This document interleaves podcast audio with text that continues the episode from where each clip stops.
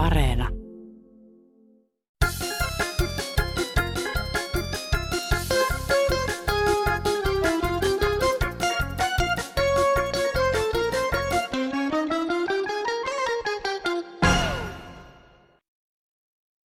Villasukkajuoksun talvisovellus on aivan mahtava vastaisku. Tarkoitan, tuottavuusloikka vastustaa digiloikkaa. Ei ole vissiin kaikilla älypuhelin mukana siellä ja tuijoteta sitä. Se on sitten vuorossa puolen tunnin mittainen loikka Kansanradion seurassa. Oikein hyvää sunnuntaita tosikot ja veitikat. Minä olen Petri Rinne ja tänään kuullaan mielipiteitä muun muassa ilmastonmuutoksen tuomista haasteista. Puhetta piisaa myös köyhyydestä ja tässä lähetyksessä muistamme myös kiittää sitä tahoa, joka yleensä saa aika kärkevääkin palautetta toimistaan. Mutta aloitetaan tämänkertainen loikka parilla Kansanradion vakioaiheesta eli veroilla ja eläkkeillä. Terve tässä Visa, hei. Sitten kun taas julkaistaan kaikki verotuksen taulukot, niin tulisi julkaista kaikki erittäin pienituloisetkin, että näkisi, että mitä kaikki pienituloisemmatkin tienaa ja sillä viisi, eikä vaan mitään Nalle Vaaruusin huippukorkeita tuloja, että tasavertaisuuden puolesta kaikki pienituloiset ja kansaneläkkeellä olevat ja sillä viisi tehkää muutos ensi vuodeksi, että siitä lähtien on kaikki Kelan eläkkeelläkin olevat pienemmät, pienin, pienimmät, ihan pienetkin tulotkin nähtävissä sanomalehdistä ynnä muusta. Hei. Hans, kun mä arvaan. Sitten kun eläkevarat ylittää 300 miljardia, niin sitten niitä ruvetaan jakamaan suuryrityksille sillä perusteella, että ne säilyttää työpaikat. Tosin siitä on merkityksenä se, että eläkemaksuja joudutaan hieman korottamaan, että liukuma ei ole niin suurta. Joo, näin tulee tapahtumaan. Radiossa puhuttiin taas eläkeläisten työnteosta, kuinka ne käyvät töissä, eikä siitä nyt minun mielestä ole tarkoituskaan hyötyä. Mutta minä olen kyllä sitä mieltä, että eläkeläiset eläkkeelle, kun ovat eläkeen saajia ja eläkkeelle ja nuorille työpaikat. Siitä ei puhuta ollenkaan, että nuoret ovat työttömänä ja eläkeläiset lähtee aamulla töihin on nurinkurista. Suomessa pitää pitää huoli myöskin nuorista. Mitä nämä rahakkaat eläkeläiset enää ovat töissä? Eikö nämä mummot ja papat nyt voi ajatella niitä nuoria? Heippa! No eikökö semmoista vaan mielessä tuossa, että aina pitää valittaa. Niin minäkin valitan nyt semmoisen asian. Niin kuin, että on se tuo eläkeläisen elämä helvetin helvetin kyllä mä että kyllä näin pitää toimia, tiedätkö, tänne mennä sanomaan asioita, mitä niin kuin, jos ei itse ole tyytyväinen, niin se on joltakin muulta pois se asia. Hmm. Se on vaan niin kuin näin. Että aina jos sinä jotakin tiedät, niin se on väärin. Ja yhteiskunnassa, niin kyllä minun mielestä tämä on hieno tämmöinen ratio, ja tänne saa puhelimen kautta soittaa. Kaikille vaan hyvää päivän jatkoa ja olkaa iloisella mieli ja muistakaa olla eläkeläisiä. Joo, no niin moi. Tämä naisten eläke on pieni, niin ihme kun se johtuu siitä, että kun naiset on kasvattanut tätä tulevaa sukupolvea ja sitä ei katsota minkään arvoiseksi. Että kyllä näissä leipäjonoissa on suuri osa näitä naisia, jotka ei ole tehnyt työelämää, vaan kasvattanut tätä uutta sukupolvea. Kiitos. Täällä Pelkonen pohjoisesta, hei. Miksi meitä eläkeläisiä rangaistaan siitä, että me käymme eläkkeellä ollessa työssä. Kun, ja yleensäkin tämä verotus on eläkeläisille paljon raskaampaa kuin mitä työssä käyville, koska mä verrasin työssä, normaalissa työssä käyvän ihmisen veroprosenttia ja omaa veroprosenttia, niin ne oli samat. Ja mulla on kuitenkin eläketulo paljon pienempi kuin hänellä.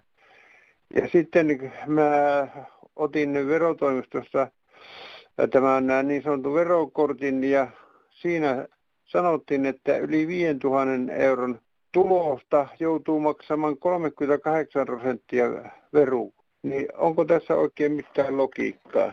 Miksi mun ei kannata tienata vuodessa enempää kuin 5000? Jos mä pystyn, pystyisin kuitenkin tekemään ja satun olemaan semmoiselta alalta, jolla on työvoimapulaa. Mullekin olisi jatkuvasti, ollaan kysymässä tulinko töihin ja teinkö sitä ja teinkö tätä. Mutta kannattaa vähän miettiä tämä verotuksen vuoksi, että paljonko viihtii tehdä. Ja sitten sähköpostia. Olen samaa mieltä, että kyllä eläkeasiat ovat ihan retuperällä. Se korotus, mikä joskus tulee, ei vastaa ollenkaan sitä, miten paljon muiden elintarvikkeiden ja muiden perustarvikkeiden hinnat ovat nousseet. Saa miettiä, ostanko maitoa, leipää, voita vai perunoita. Korotus on mitään sanomaton plus miinus nolla. Sekin on heti veroina viety, eli ei yhtään mitään hyötyä. Ajatellaanko niin, että eläkeläinen ei tarvitse enää mitään? No, mutta kun iän karttuessa tulee sairaus- ja lääkekuluja ja terveyskeskuksen lääkärit eivät ota vanhemman ihmisen kivuntuntemusta vakavissaan, sen sijaan tuppaavat aina vaan, jos jonkinlaista myrkkyä särkyihin, eivätkä laita tarkempiin tutkimuksiin. Menisin yksityiselle, jos olisi varaa. On silmälääkärillä käyntiä ja lasien hankintaa ja myös hammasproteesin pohjustuskorjauksia ynnä muita sellaisia – Terveyskustannukset vievät suuren osan asumiskustannusten lisäksi. Kulttuuri- ja virkistystilaisuuksiin ei ole minkäänlaista mahdollisuutta osallistua, joista olen ollut ja olisin edelleen kiinnostunut, mutta rahat eivät yksinkertaisesti riitä. Pitääkö siis yksinkertaisesti vain tyytyä apeana odottamaan kuolemaa? Terveisin 80-vuotias nuorekas ja elämänhaluinen mummi. Hei, mä olen Irma täältä Metsäkylästä, vanha 80-vuotias. Kuuntelen tätä kansanradioa ja mä haluan nyt sanoa oman osani siihen, että kaikenlaisia palveluita täällä, missä minä asun, on vanhuksille, mutta mulla on pieni eläke ja mulla on aivan mahdoton sitten mennä mihinkään mukaan. Mä yritin semmoiseen päiväseuraan laskua 100 euroa kuukaudessa, ei siitä tule yhtään mitään monenlaista palvelua olisi ja mä oon täysin yksin ihan orpona täällä, sanotaan niin kuin korvessa. Mulla ei ole autoa, mulla ei ole ketään kavereita. Mä en saa mistään niin kuin sellaista apua, että joku hakisi mut jonnekin ilmaiseksi. Tai joku tulisi mun luokse kylään juttelemaan mun kanssa. Tämmöistä palvelua mä en mistään löydä. Ei mun tämän kummempaa asiaa, mutta kun puhutaan tästä vanhustenhoidosta ja sanotaan, toitotetaan eduskunnat sitä, kuinka Suomessa on hyvin, ei se ole kyllä näin meitä var, varmaan muitakin kuin minä tämmöinen syrjäytetty vanhus. Mä en saa palveluita mistään mitään, enkä mä löydä kavereita, enkä mä pääse täältä liikkuukaan. Mä asun niin kaukana lähemmästä kaupungistakin, että eikä ole autoa. Heippa teille. Tuossa kuuntelin justiinsa radiosta tuota palakka, neu, palakkatasa-arvoja näitä, että kaikkien palkat pitää olla tiossa jokaisella. Niin vielä tässä yksi puuttuisi tämän, tämän tiion lisäksi, että siinähän pitäisi tulla sekin pakko, että jokaisen pitäisi sanoa ja näyttää, että paljonko on rahaa on milloin, kun tulee toinen vastaan. Se se olisi vasta tasa-arvo. Hyvää päivän jatkoa, hei. Nopadi Oulusta, moi.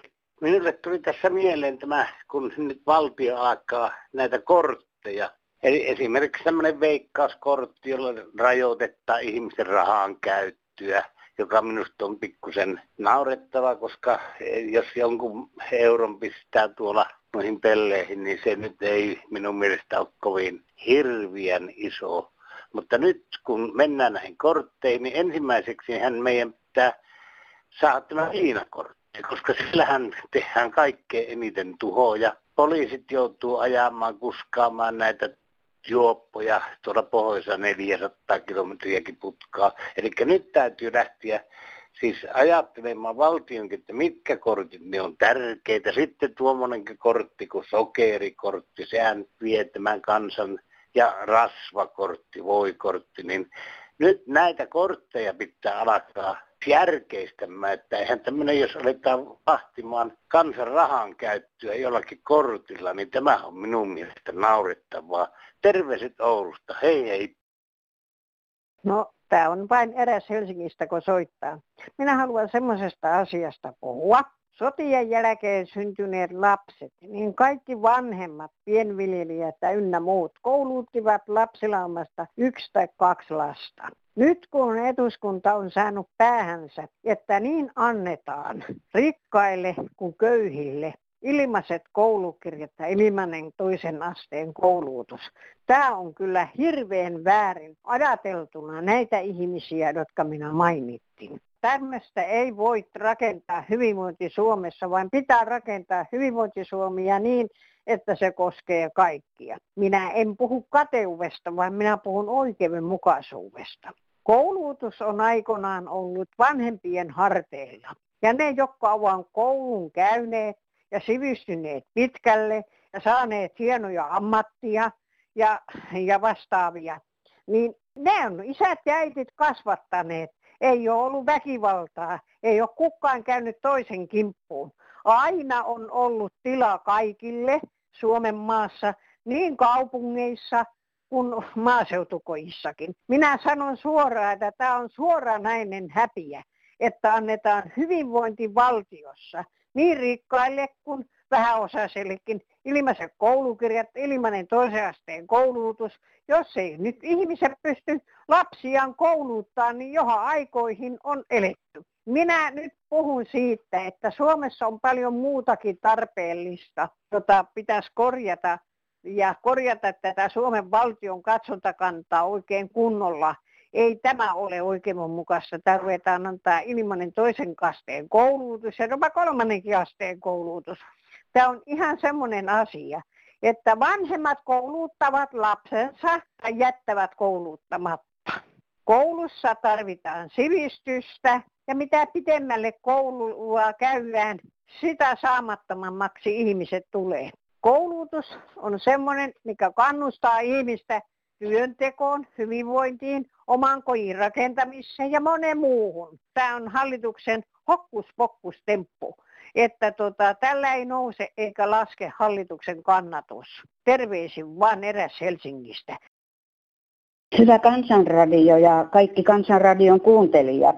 Täällä yksi eläkeläinen soittelee ja ihmettelee tuota, kun alkuviikosta oli, eli tota, Kelan tukien maksamisesta tällaisille koululaisille, jotka asuvat kotona ja eivät halua lähteä kouluun, niin yli 800 euroa kuukaudessa heille tukea.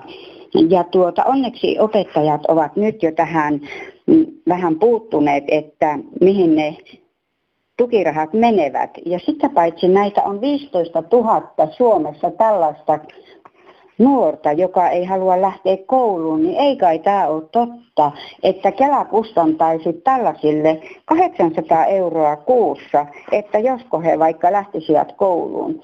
Tässä vaiheessa, kun nämä opetetaan tukien saajaksi, niin ei näistä nuorista tule ikinä veronmaksajia Suomeen. Ja tällaisia Kelan varoja yhteiskunnan ja veronmaksajien rahoilla kustannettaisiin tällaisia vetelyksiä, että ei missä tapauksessa, kai tämä on joku vitsi. Olisi kai näille Kelan tukirahoille tärkeämpääkin tuettavaa kuin tällaiset loisijat, jotka eivät halua mennä kouluun.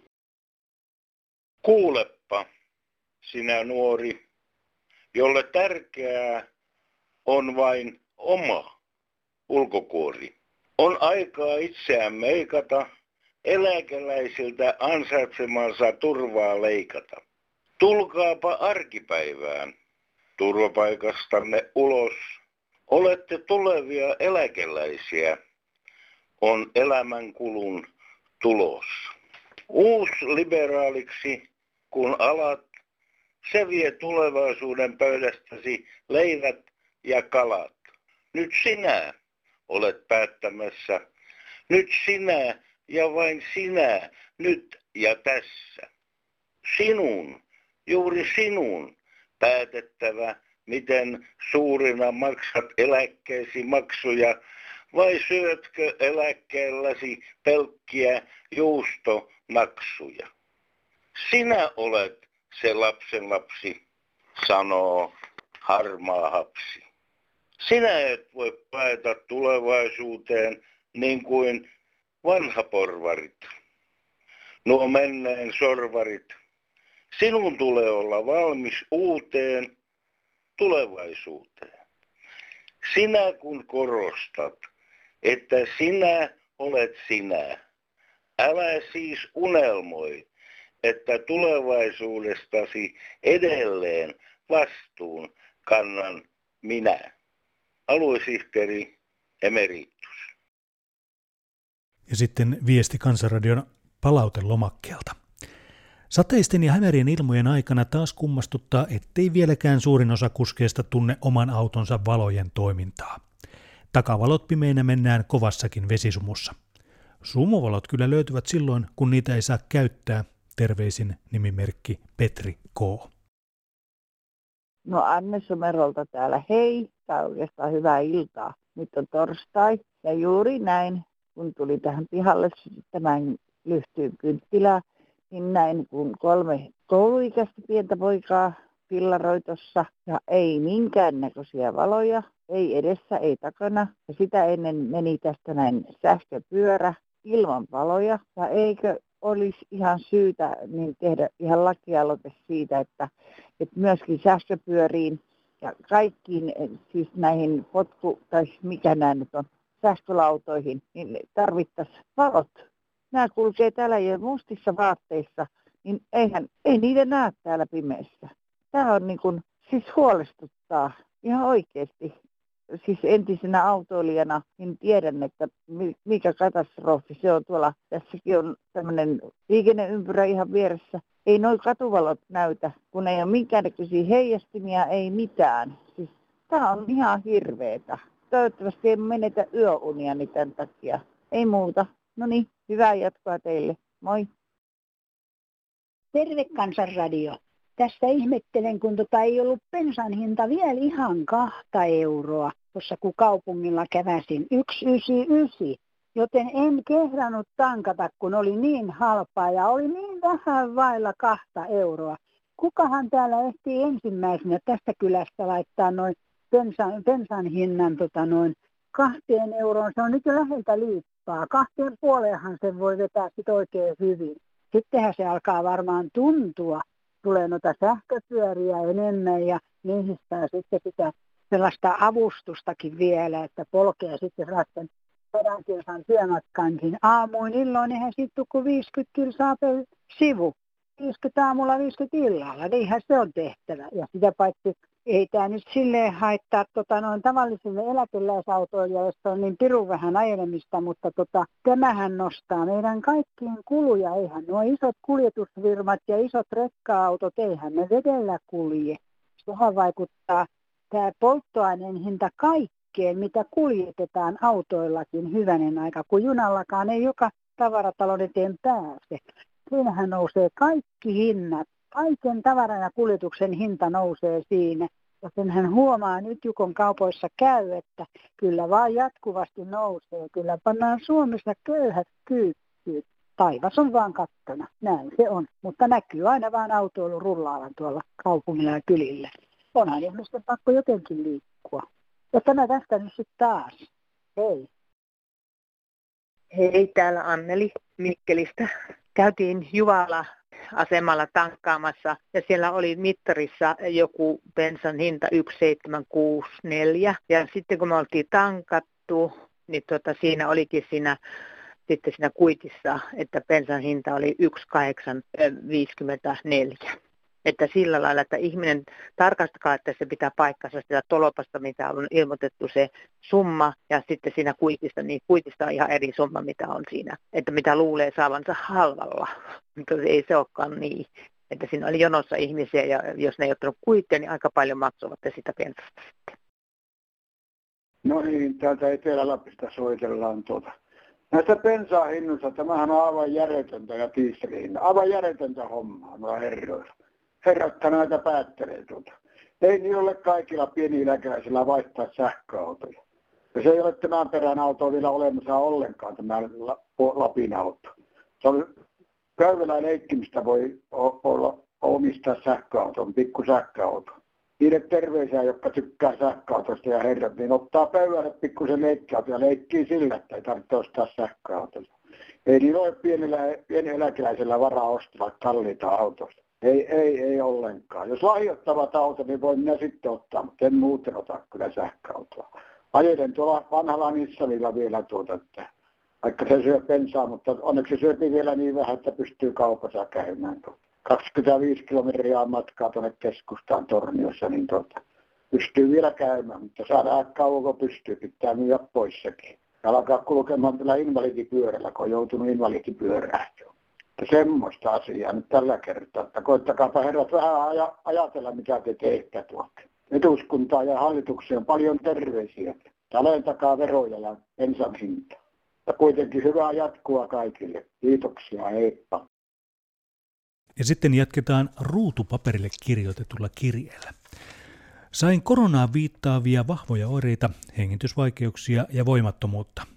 Tunnin sisällä olin sairaalassa, jossa hoitaja totesi, ettei ole koronaa. Hetken kuluttua tuli lääkäri laitteineen. Tutkittuaan aikansa hän totesi minulla olevan keuhkoveritulpan. Siinä meni 12 vuorokautta teho-osastolla letkuissa. Ilman hoitoja tauti olisi ollut lähes tappava. Terveisin nimimerkki Kiitos hoitajille. Täytyy antaa nyt vähän ruusujakin. Yleensä annan aina meidän Viiskulman Helsingin terveyspalvelusta risuja, mutta nyt olen kuunnellut, kun teillä valitetaan takaisin soitoista. Niin mitä tulee meidän terveysasemaan Viiskulmaan, takaisin soitto voi tulla viidessä minuutissa, voi tulla maksimissaan kolmessa tunnissa. Saman päivän aikana ei koskaan kauempaa. Ja koko korona-aika on sillä tavalla soitettu. Ei voi vedota koronaa.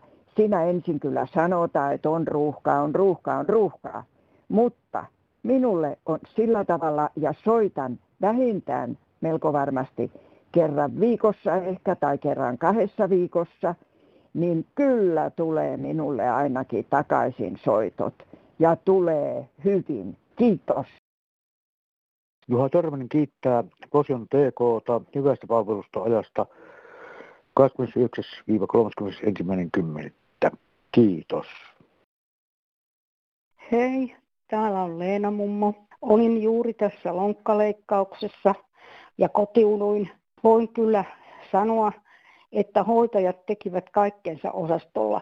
He olivat ystävällisiä, miellyttäviä, auttoivat meitä potilaita, tekivät kaikkensa – Kiire heillä tietysti oli. Koko ajan piti näppäillä. Taskukone oli kännykän kokoinen, mikä näppäiltiin kaikki, mitä joka potilaalle tehtiin koko osastolta. Tämä oli Hyvinkään P2-osasto. Kiitoksia vielä kerran, jos joku heistä sattuu kuuntelemaan. Hei! Ja Paula kirjoittaa meille seuraavaa. Suomen merelliset kaupungit joutuvat tulevaisuudessa entistä useammin suurmyrskyjen moukaroimaksi. Niin Australiassa kuin Isossa Britanniassakin on tehty jo pitkään valtiovallan rahoittamia tutkimuksia, joiden pohjalta on annettu käytännön tason neuvoja siihen, miten kaupunkikohtaisia tuhoja ja asukkaille koituvia ongelmia voisi minimoida meren äärellä. Isot puut, eivät yksin seisovat vaan ryhmät, ovat puskuri niin tuulta kuin vedenvoimiakin vastaan. Rannikkoalueella ei myöskään riitä vain se, että isoja puita on rannikkoviivan tuntumassa – Sankkaa puustoa täytyisi olla myös pitkälti ympäri rannikkokaupunkia. Puuston kunto tulisi myös tarkistaa tasaisin väliajoin, koska rannikkoalueilla puut joutuvat kovemman paineen alle kuin puut sisämaan kaupungeissa. Näin kirjoitti siis Paula. No, täällä on eläkeläisukko Heinolasta. Ihmettelen, kun tässä Glasgow ympäristökokouksessa länsimaat suree tropiikissa puiden kaatamista ja polttamista Siis kyllähän Euroopassa ja Pohjois-Amerikassa on metsiä tuhottu aikoinaan. Minun tietojen mukaan esimerkiksi Tanskassa ja Englannissa on metsät tuhottu aikoinaan purjelaivoja tekoon, eikä minkäännäköistä uudelleenistutusta ole tapahtunut. Olen ollut Englannissa autolla liikkeellä. Pohjois-Englannissa on valtavan suuria maa-alueita, jotka ei ole missään käytössä. Siellä täällä on neljämuotoinen läntti johon on istutettu yhdellä, yhtä puulajia riviin, mutta maa on muuten ei ole missään käytössä. Aivan varmasti myös Suomesta löytyy alueita, joihin voisi istuttaa puita. Joku vuosi sitten oli kampanja miljoona linnunpönttöä. Miten se olisi, jos Suomeen perustettaisiin kampanja miljoona puuntainta vaikka kymmenen vuotta eteenpäin? Joka kunnasta löytyy varmasti maa-alue, johon tämä istuttaminen olisi mahdollista. Nuorisojärjestöt, koulut voisi tehdä tämän työn taimethan sinänsä ei ole kalliita, että yksittäisen taimen hinta on muutamia euroja korkeintaan. Ja niitä voisi myös saada jostakin ojanpenkoista, missä niillä ei, puilla ei ole tulevaisuutta, niin ottaa. Eiköhän Yleisradio voisi aloittaa tämmöisen kampanjan miljoona puuntaita Suomessa kymmenen vuotta eteenpäin joka vuosi. Ja tähän vielä toteaisin, että meillähän on parhaillaan käynnissä miljoona puuntainta talkoot. Idea on lähtöisin taiteilija Niina Pakmanelta ja lanseeraus vuosi oli 2019. No niin. Nuorille ihmisille sanoo, onko ne vihreitä vai keltaisiko ne jotta se ilmastonmuutos koko sillä Glasgowissa etenemään ihan teidän mieltä myöten. Se ratkaisu on kaikkeen rahaa. Ja, ja nyt pitäisi sanotaan ydinvoimalla, niin saa näihin alueen ympärille rakentua. Mutta ensin pitäisi tehdä jo soppuun voimallisesti siitä, että onko ydinvoima turvallinen tuo vaihtoehto. Minusta tuntuu, että se ydinvoima on se pelastus niihin ilmastointiongelmiin aikamoinen. Ja tuulivoima, missä se kävisi niitä kiirillä rakentamaan. Ja, mutta kaikki vaatii rahaa. Rahaa vaan ja ydinvoimaloita rakentamaan ja tuulivoimaloita. Ja, joo, no niin, heippa. No tuota, meillä on näistä turvesoista nyt puhuttu ihan tarpeeksi paljon. Nyt olisi aika ryhtyä toteuttamaan niiden suhteen jotain järkevää. Mulla on yksi ehdotus.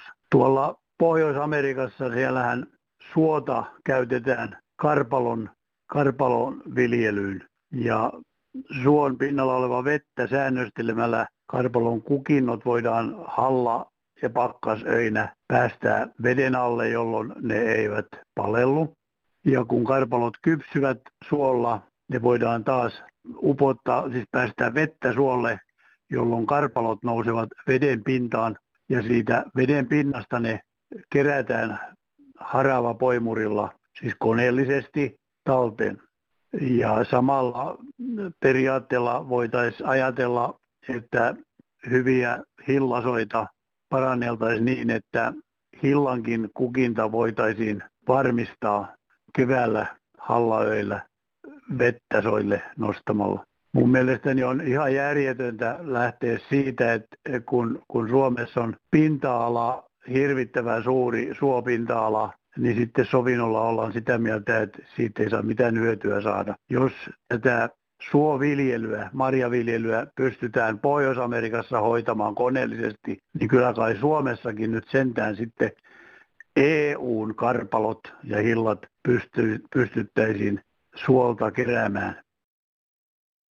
No juu, Heikki Kuuskoski vaan terve. Soittelin kansanradioon, kun ajattelin noista ilmastonmuutoksesta. Tämmöisiä tuulimyllyjä vedetään tuonne luontoon. Mä ei, ei ole kyllä ihan oikein. Vesivoima, se on pyörii. Joskus vähän hiljemmin, joskus vähän paremmin ja pienempiä. Ei tarvitse jokeen kahlita kokonaansa. Riittää kyllä, kun saa vaikka koko kylälle sähköä. Pienempiä turbiineita, ne pyörii hyvin. Eikä me lanka poikki, kun ne on kauheita matkoja. Mä nykyään ei tiedä, mistä se sähkö tulee. Että kyllä hiukan pitäisi asiantuntijoita olla enemmän. Puhutaan globaali-ilmiöistä. Yksi puhuu globaalista. Mä en edes tiedä, mitä se globaali on. Tänä päivänä edetään tätä hetkeä. Sanotaan vesivoimallakin. Täällä Lapissi on yksi semmoinen paikka, missä mä oon käynyt ja nähnyt. Menee tunturin läpi. Menee vesi on turbiinisia alhaalla, ei tule hiilijalanjälkiä, ei tarvitse kyllä mitään, jos ei vaan ihmiset me sorkkia ja kulkee siellä, että saastuttaa. Ja yksi asia vielä, nämä tien kunto, se on ihan rappiolla. Esimerkiksi semmoinen, että kun noita reikiä, nyt kun mä tulin tänne, niin Parkanossa oli sitten yksi kaista jo suljettu. Kauhea reikä jälleen. Mä oon sitten kaksi-kolme kertaa ainakin soittanut, kun mä oman auton ajoin siihen kerran mä ajattelin, että lennän sinne sillalta alas, että millä lailla tätä hoidetaan, missä ne asiantuntijat istuu. Että se, siitä on kriittinen, kun pitäisi olla täällä katsomassa. Kyllä Suomen maalta pitäisi rakentaa eri lailla. Kiitoksia, hei. Tässä oli tämänkertainen Kansanradion puolituntinen. Omat avaukset ja mielipiteet voi soittaa numero 0800 15464. Kirjat ja kortit osoitteeseen Kansan Radio PL 79 Yleisradio. Sähköpostia voi laittaa tulemaan kansan.radio.yle.fi ja WhatsApp-ääniviestit, ne toimii numerolla 044 55 15464. Kuulemiin ensi viikkoon. Mitä varten joululauluja soitetaan kesällä? Marraskuu ei ole joulu. Joulukuun ensimmäinen päivä. Soittakaa silloin radiossa joululauluja, kun joulu on vasta 24. päivä joulukuuta. Ei ole yhtään kivaa, että kesällä soitetaan joululauluja. Kiitos. Thank you.